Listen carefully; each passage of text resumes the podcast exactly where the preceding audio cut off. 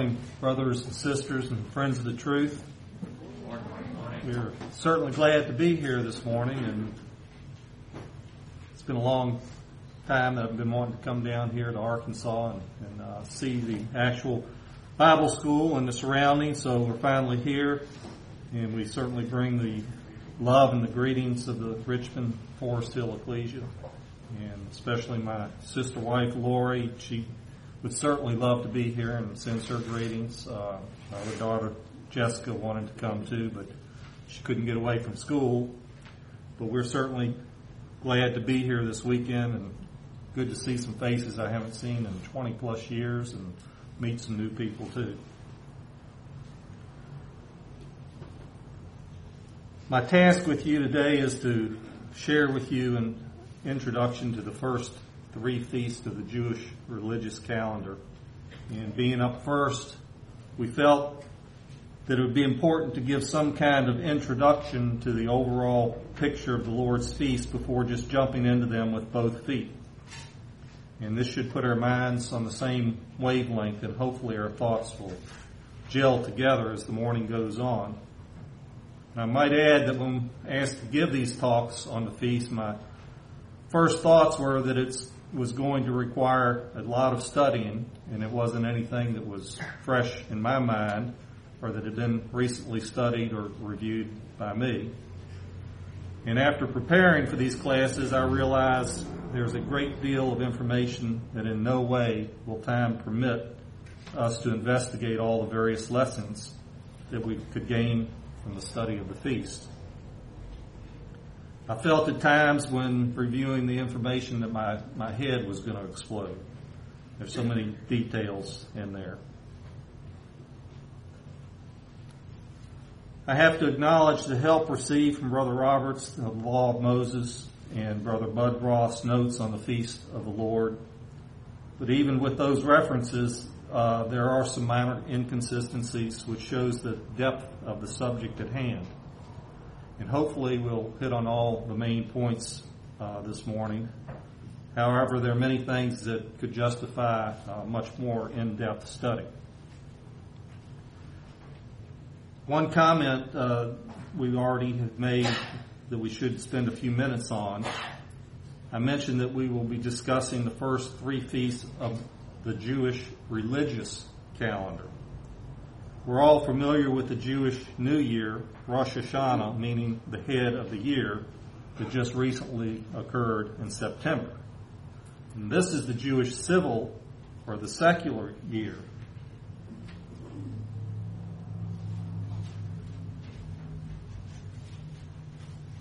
Where the actual number of the year changes. So even though we have had the we have the feast that Brother Tom will cover following very closely behind the beginning of the new, new, new Jewish year. They're actually at the end of the Jewish religious or ecclesiastic or festival or sacred or ceremonial year. So you can see the different names for the same thing up there. And this is important as we look at the overall progression of the feast and the teachings of the types that they present.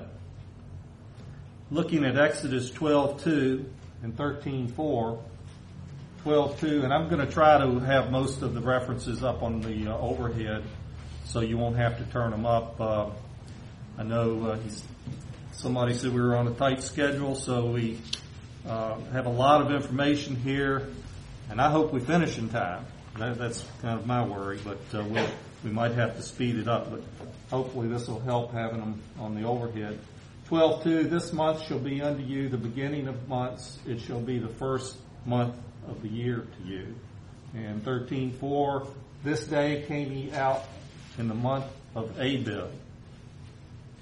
So we see where the month of Abib is the month that the hand of the Lord brought them out of Egypt.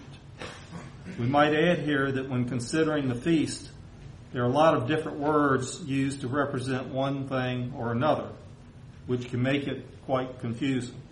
So here Abib is the same as the month Nisan, Abib being the pre-exilic name, so Abib or Nisan is the biblical Rosh Hashanah or head of the year. Just to add another piece of information, this is the time of the latter rains coming before the barley harvest. The former rains being when the barley was planted in October or November. And again, this is one of those points that we're going to have to gloss over. And not all writings are in agreement to which are styled the former and the latter. Some thinking the latter rains being in October when the fall feasts begin. The importance being how we would consider certain scriptures that mention the former and the latter rains. So hopefully you're not getting confused already with all the different names. So let's try to gain a broad overview of the Lord's Feast. The late Brother Bud Roth presented the subject at the 1971 Kentucky Bible School. And if anybody is interested, it's available in PDF format on the Truth Gleaner website. I think we have Brother Mack to thank for getting that up there. It's surprising uh, that he got all that information covered in a week's time. He brings out an important thought that there are at least three outstanding progressions in the revealed Word. They are the creative week, the Mosaic tabernacle, and the feast of the Lord. Each one covering the same basic theme, but revealing it in a slightly different manner, such that the divine teaching is understandable to the human mind. The three progressions reveal one, the overall period of salvation. Two, the way of alienation to glorification. And three, the principle and order of redemption. He further states that the first and the third progressions represent a time element where the second does not. So in our study of the feast this weekend, we will be looking at the feast of the Lord representing the principle and order of redemption. Within this principle and order of redemption, three stages of glorification are revealed. That of Jesus Christ, which we think would be what Brother Bud, Bud Roth meant by the principal redemption. That of the brethren of Christ, and that of the natural subjects of the kingdom. So we can see the element of time that would be involved with these events occurring at different time periods. Christ 2,000 years ago, the brethren of Christ or the saints at what we hope will be in our lifetime, and that of the mortal subjects of the kingdom in the future age to come. As with most things in the scriptures, when we are studying the feast of the festivals of the Lord, there's a natural and a spiritual understanding. Leviticus 23 outlines the feast of the Lord that were to be held by the Jewish people. The feast could be a confusing study since so many dates are involved. Details are scattered in various chapters of the Bible, and as we mentioned, different names are sometimes used for the same feast and they have teachings or meanings beyond the idea of just having a festive occasion, which requires some effort and time on our part to see their significance or their importance. To the people of Israel, these may have been joyous gatherings, but they also understood the importance of these events to Yahweh.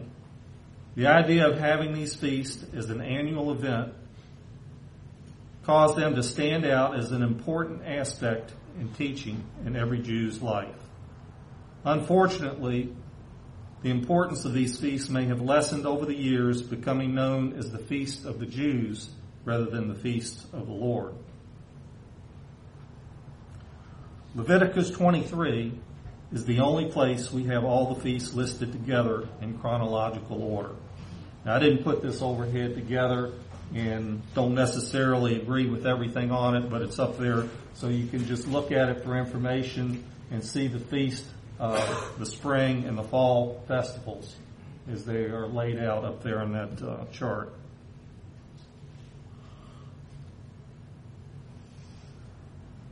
We continue through the year uh, with the feast in chronological order to the last feast of the ingathering, which in type shows a progression of events which should be important for all of us covering the life of a believer from the beginning of his walk to the ultimate culmination of God being all in all on the eighth day. We should now, we now should see the importance of the Jewish religious or festival year beginning in Abib or our March to April time frame as it puts Passover at the beginning rather than the end of the year. So if we took the Jewish year as just recently started, uh, their civil year, that would mean that the fall feast would be coming first when the proper order begins with the spring feast. So that's the importance of the, the religious uh, year beginning in March or April or with Abib. And as we get a little further along, you'll see that see why this has to be the order that's represented uh, by the spiritual teaching involved. We should mention that the Hebrew word for feast means appointed times, and the timing of the feast was tied with the agricultural seasons. They are also based on the lunar calendar, which is why the dates change on our calendar each year.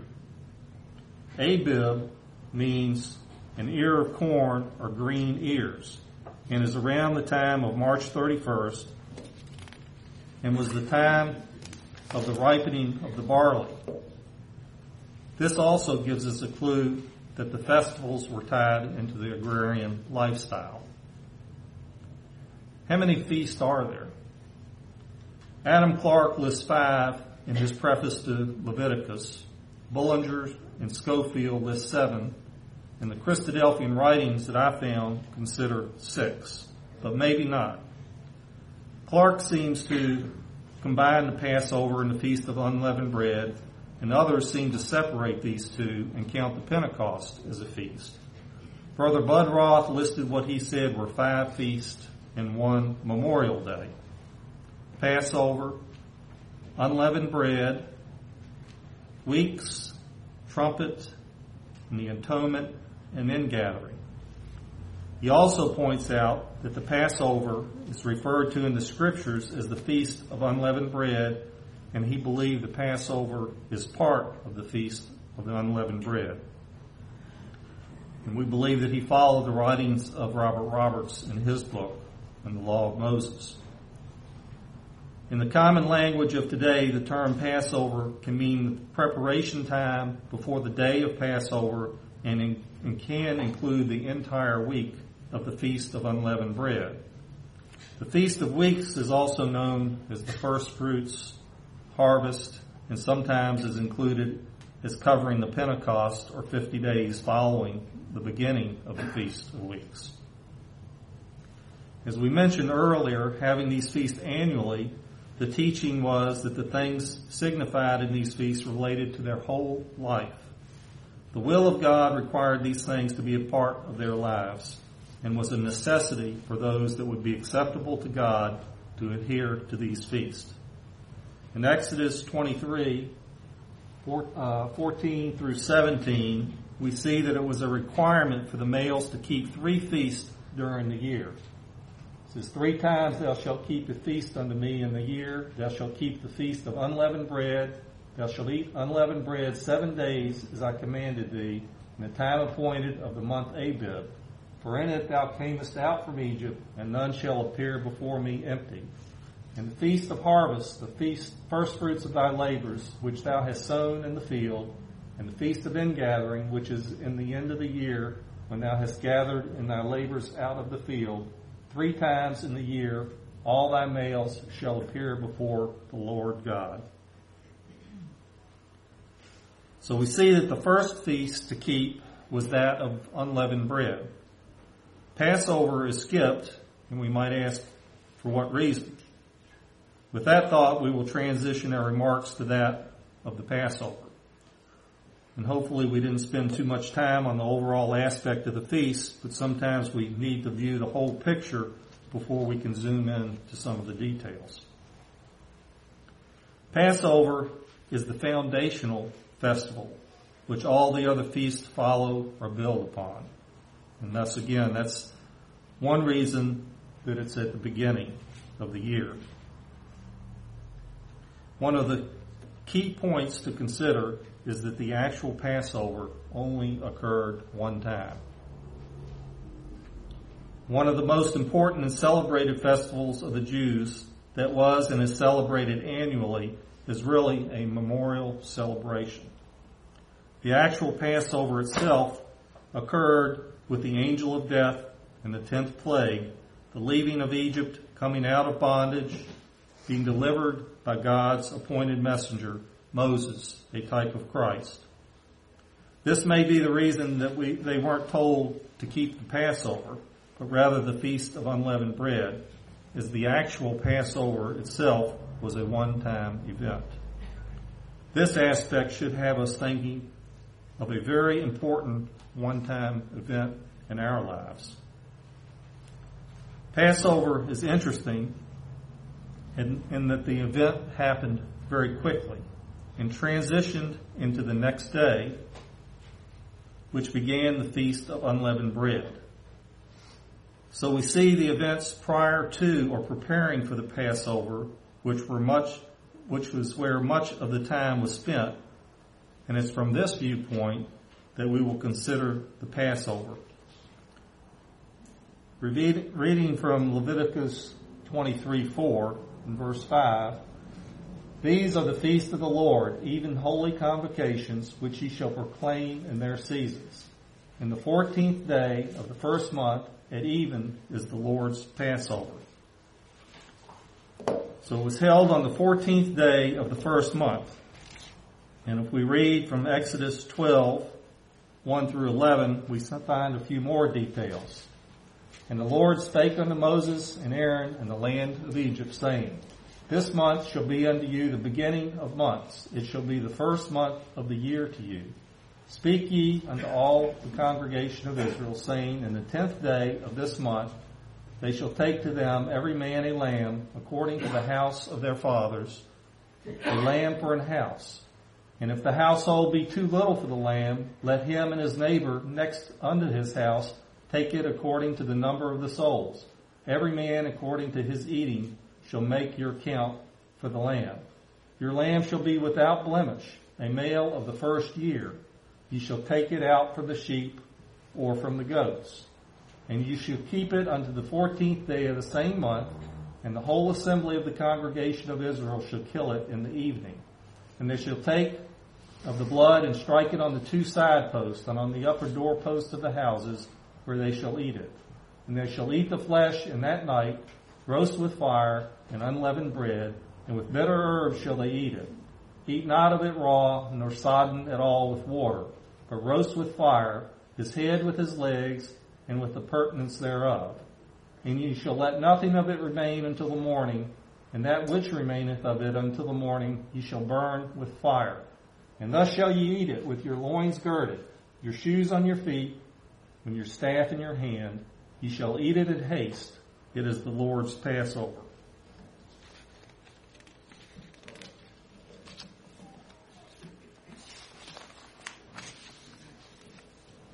So what was the Passover? We knew that there was a progression of plagues delivered to the Egyptians and the efforts of Moses to have Pharaoh let the Jews leave Egypt and the bondage that they had been under for hundreds of years.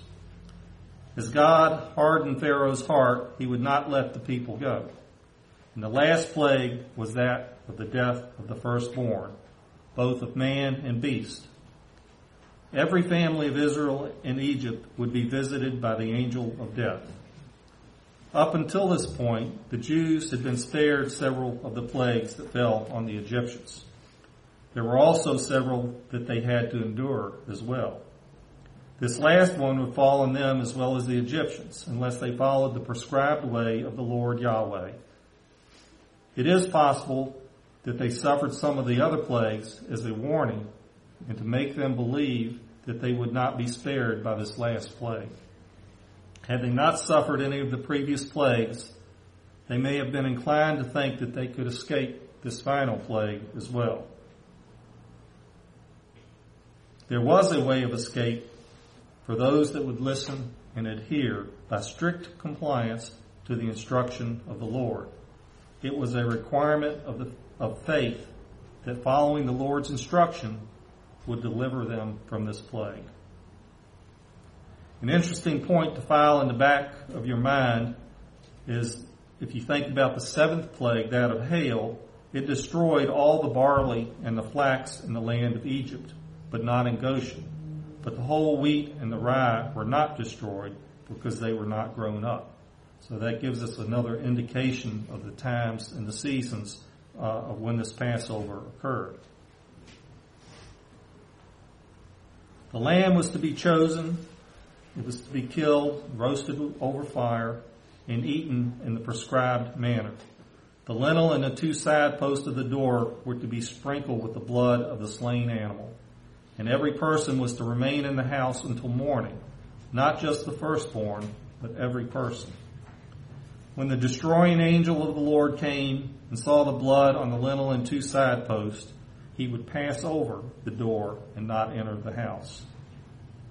What was to be a tragic day for the Egyptians and those of the Jews that did not follow the commands of Yahweh turned into a day of celebration for the faithful Jews. There are several details mentioned which are worth considering. A male lamb without blemish was to be taken out from the sheep or the goats on the tenth day. Sometimes we miss the point that the animal could have been a young goat, or what we would normally call a kid. The original Hebrew word SEH refers to a young animal of either the sheep or the goats. Of course, we know that this was representative of Christ without blemish, representing a character that was pure or sinless. Some have said that by separating and keeping the lamb for four days until it was to be slain, the time was allowed to examine the animal thoroughly for any imperfection. We don't know that this was the real reason for this time because what would you do on the third or fourth day if you did find some imperfection? You wouldn't have another three or four days to pull out a lamb uh, to examine it. We think that there must have been some attachment that would have grown for the lamb before it had to be slaughtered, making the sacrifice stand out that much more in the people's minds as they fed it and cared for it in their homes for four days. This may have some type or meaning relating to the time that Christ spent in his ministry before his crucifixion. Maybe the three and a half years of his ministry, or maybe just a few emotional and traumatic, days just before Christ's crucifixion that was spent with the apostles. But certainly an important point to take a look at and try to understand the meaning of it. The Israelites had to slay the lamb and take a hyssop branch and dip it in the blood and sprinkle it on the door. You can imagine the people of today and the reaction to doing something like this. Sure, PETA would be right at their door too. Then they had to eat and eat of this animal which they had taken care of for four days in their house, with unleavened bread and bitter herbs, leaving none until the morning. And if there was something left, which I would imagine would be at least the bones, these were to be consumed in fire. They were to do this with their loins girded and the shoes on their feet, ready to go, ready to leave the life of bondage and not look back looking forward to the new life and the land that they would have. That was the natural occurrence. What is the spiritual lesson? This is the first step of the believer. Coming out from bondage. The bondage of death in Adam. Only made possible by the sacrifice of Christ and the shedding of his blood. Preparation had to be made beforehand and we have to follow the commands of the Lord just as they did. Ultimately, partaking of Christ's sacrifice to the fullest. The aid of the slain lamb, representing the atoning element of Christ's blood. The unleavened bread representing his innocence and sinless nature, and the bitter herbs, a symbol of the suffering that they endured under bondage, and also pointing to that suffering that Christ would have to endure in his mortality. We were baptized into the likeness of his death. And as they were prepared to enter the wilderness journey, we also entered our probationary period in the first part of our journey in our service to God. The hyssop being used to sprinkle the lintel and the doorpost shows us that these things are to be done in truth according to God's word. Psalm 51 7 says, Purge me with hyssop, and I shall be clean. Wash me, and I shall be whiter than snow. We can't help but notice that the blood was not placed on the threshold of the door. Hebrews 10:29 may shed some light on what the meaning of this most likely is. Of how much sore punishment suppose ye that he will be thought worthy, who hath trodden under foot the Son of God, and hath counted the blood of the covenant wherewith he was sanctified an unholy thing, and some of your script uh, Bibles may have in the margin where that represents something that's valueless. So they count the blood of Christ as being valueless, and have done despite unto the Spirit of grace. Of course, this wasn't written at the time of the original Passover, but we're confident that the people recognized the importance of the blood and took great care when applying it to the post and the lintel that it didn't splash or drip on the threshold where they would then walk on it. The Passover lamb was killed the 14th day of Abib or the evening of the 14th day, which was not counted as part of the seven day feast period of unleavened bread that was to follow. So there appears to be two phases to the Passover. The preparation leading up to the sacrifice of the paschal lamb and the partaking of the Passover meal or eating of the lamb and the unleavened bread. If this event was done according to God's word in the proper manner, in understanding what He had told them to, with the proper manner and understanding of what He had told them to do, then their household was passed over by the angel of death.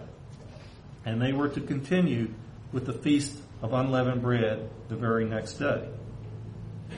So the Passover itself was the foundation for a continuation of the feast of the unleavened bread. Without partaking of the Passover, they couldn't continue with the feast of unleavened bread. Only those that partook of the Passover meal and remained in the house would escape the promised death of the firstborn. Is there not a lesson here relating to the firstborn in Adam? The firstborn in all of us being deserving of and subject to death, but being provided a way out of being provided a way out and of salvation by becoming the new creature born through baptism in Christ, having the hope of life everlasting through the blood of the everlasting covenant, and being passed over of the death promised of those in Adam. What are some of the other details that we are told of the Passover? Preparation took place days before the Passover. The lamb was chosen and set aside and fed. Families may have joined together if they were not large enough to consume an entire lamb. The Jews borrowed gold and jewelry and took a spoil of the Egyptians. All leaven was removed from their houses, and unleavened bread was prepared. The whole assembly of the congregation sacrificed their lamb at even, meaning that it was not just the priest that offered the sacrifice, but someone of the family. Also, the phrase in the evening was from the Hebrew phrase meaning between the two evenings, which was a period of time from noon until the termination of twilight, according to Adam Clarke. And this that's kind of a, a difficult thing to understand. They actually had two evening periods, right? After the sunset, there was another period, uh, I guess only about 30 minutes long between the sun setting and becoming uh, actually dark that they referred to as twilight. So this was the period uh, between the two evenings. The lamb was roasted over fire, not raw or boiled, whole with the head, the legs, the legs, and the purtenance thereof, which would most likely mean the entrails or the organs and the internal parts. And the flesh was to be eaten that night in haste. None could be taken out of the house, and no bone was to be broken of the animal. Of course, we see the type in that. Death came at midnight, and the people were not to come out of their house until the morning. And many more possible types than we have time to discuss are found in these details. Some are rather obvious, such as what we mentioned with no bones being broken, as we know it was to be with Christ. I'd like to mention one more thing that we thought was of interest. We know the Passover details lead us to Christ and we all have a great interest in how God's prophetic word is accomplished. When we look at the Passover today and some of its customs, it is rather easy to get confused. Even after reading and rereading these passages several times, it is still somewhat confusing. And the fact that many do not agree just adds to the confusion. One thing that struck me was all that had to be done in such a short period of time. The preparation and the quick flowing of one thing right into the next. Thinking about the events that took place at the time of Christ being the Passover lamb, we know that many things took place at night. And I've not really considered the timing of the Passover coincides with the full moon. So if the first of the month began with the new moon, then two weeks later, the 15th of, of Abib, we would have a full moon, which would allow enough light. If you think about all that Christ went through at nighttime, uh, there would have been uh, the full moonlight out. So that would have provided ample light for the movement of the people and the things that were taking place. There was one comment that the Jews do not keep Passover in accordance with the scriptures. Again, this is through the studying of many things that I was reading over. The suggestion was that it was supposed to begin on the evening that began the first day of the 14th and not the evening that ended the 14th. So if we think about the Jewish day begins actually in the evening and then you have the night and then the next next morning and then you have what they referred to again as the evening, which began at 12 noon. And that's commonly when the Passover is uh, celebrated today, but somebody suggested that it should have been on the evening before. In some ways, that would answer some questions, but at the same time, it would introduce some other questions. Like if they took a, or took of the Passover the evening before, how would you tie that in with the fact that they would have to slay the lamb and prepare it again uh, in time to eat it? All that would have to really be done after it was dark.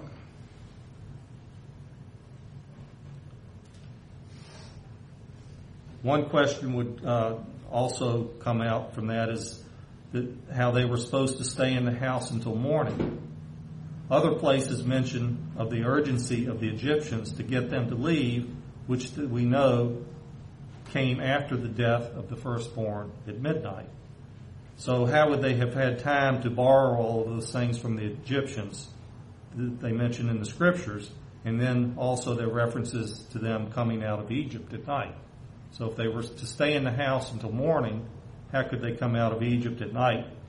So if they had killed the Passover lamb or eaten of it at the beginning of the day, that would possibly make some of those things fall in line, but again, it would cause other things uh, to be a little bit more confusing. If we consider the Passover being 24 hours earlier at the beginning of the 14th day, then that would change the timing of other events. Certainly, this is an interesting study and worth looking into. Because we know there was a lesson in the teaching of God that he gave to the Jews and we know the fulfillment came with Christ. What we don't know is what the Jews were actually practicing with the Passover as it was intended. But we also know that Christ, during his lifetime, understood perfectly what the original teaching was and how it was being practiced. One day our hope is that we will find out all the answers and many other questions. I hope I haven't confused you with all the dates. It's one of those things that I think you, you need to study and as you get into it, um, more and more questions come up. And as you go from one thing to another, you realize that not everybody agrees on all of the points. Uh, one thing that I read mentioned the uh, the accounting of the days, and in the scriptures when they talk about certain timing of the days, were they speaking of it in the Roman uh, time frame, or were they speaking of the de- timing according to the Jewish uh, timing? So those things can can confuse a lot of the details. And I know I probably went over a lot of these things much too quickly, but the types are the important things, and we do feel that the time will soon be here, and we will hear the words of the Lord from Matthew 25, 6, where he says, And at midnight there was a cry made, Behold, the bridegroom cometh. Go ye out and meet him. Thank you.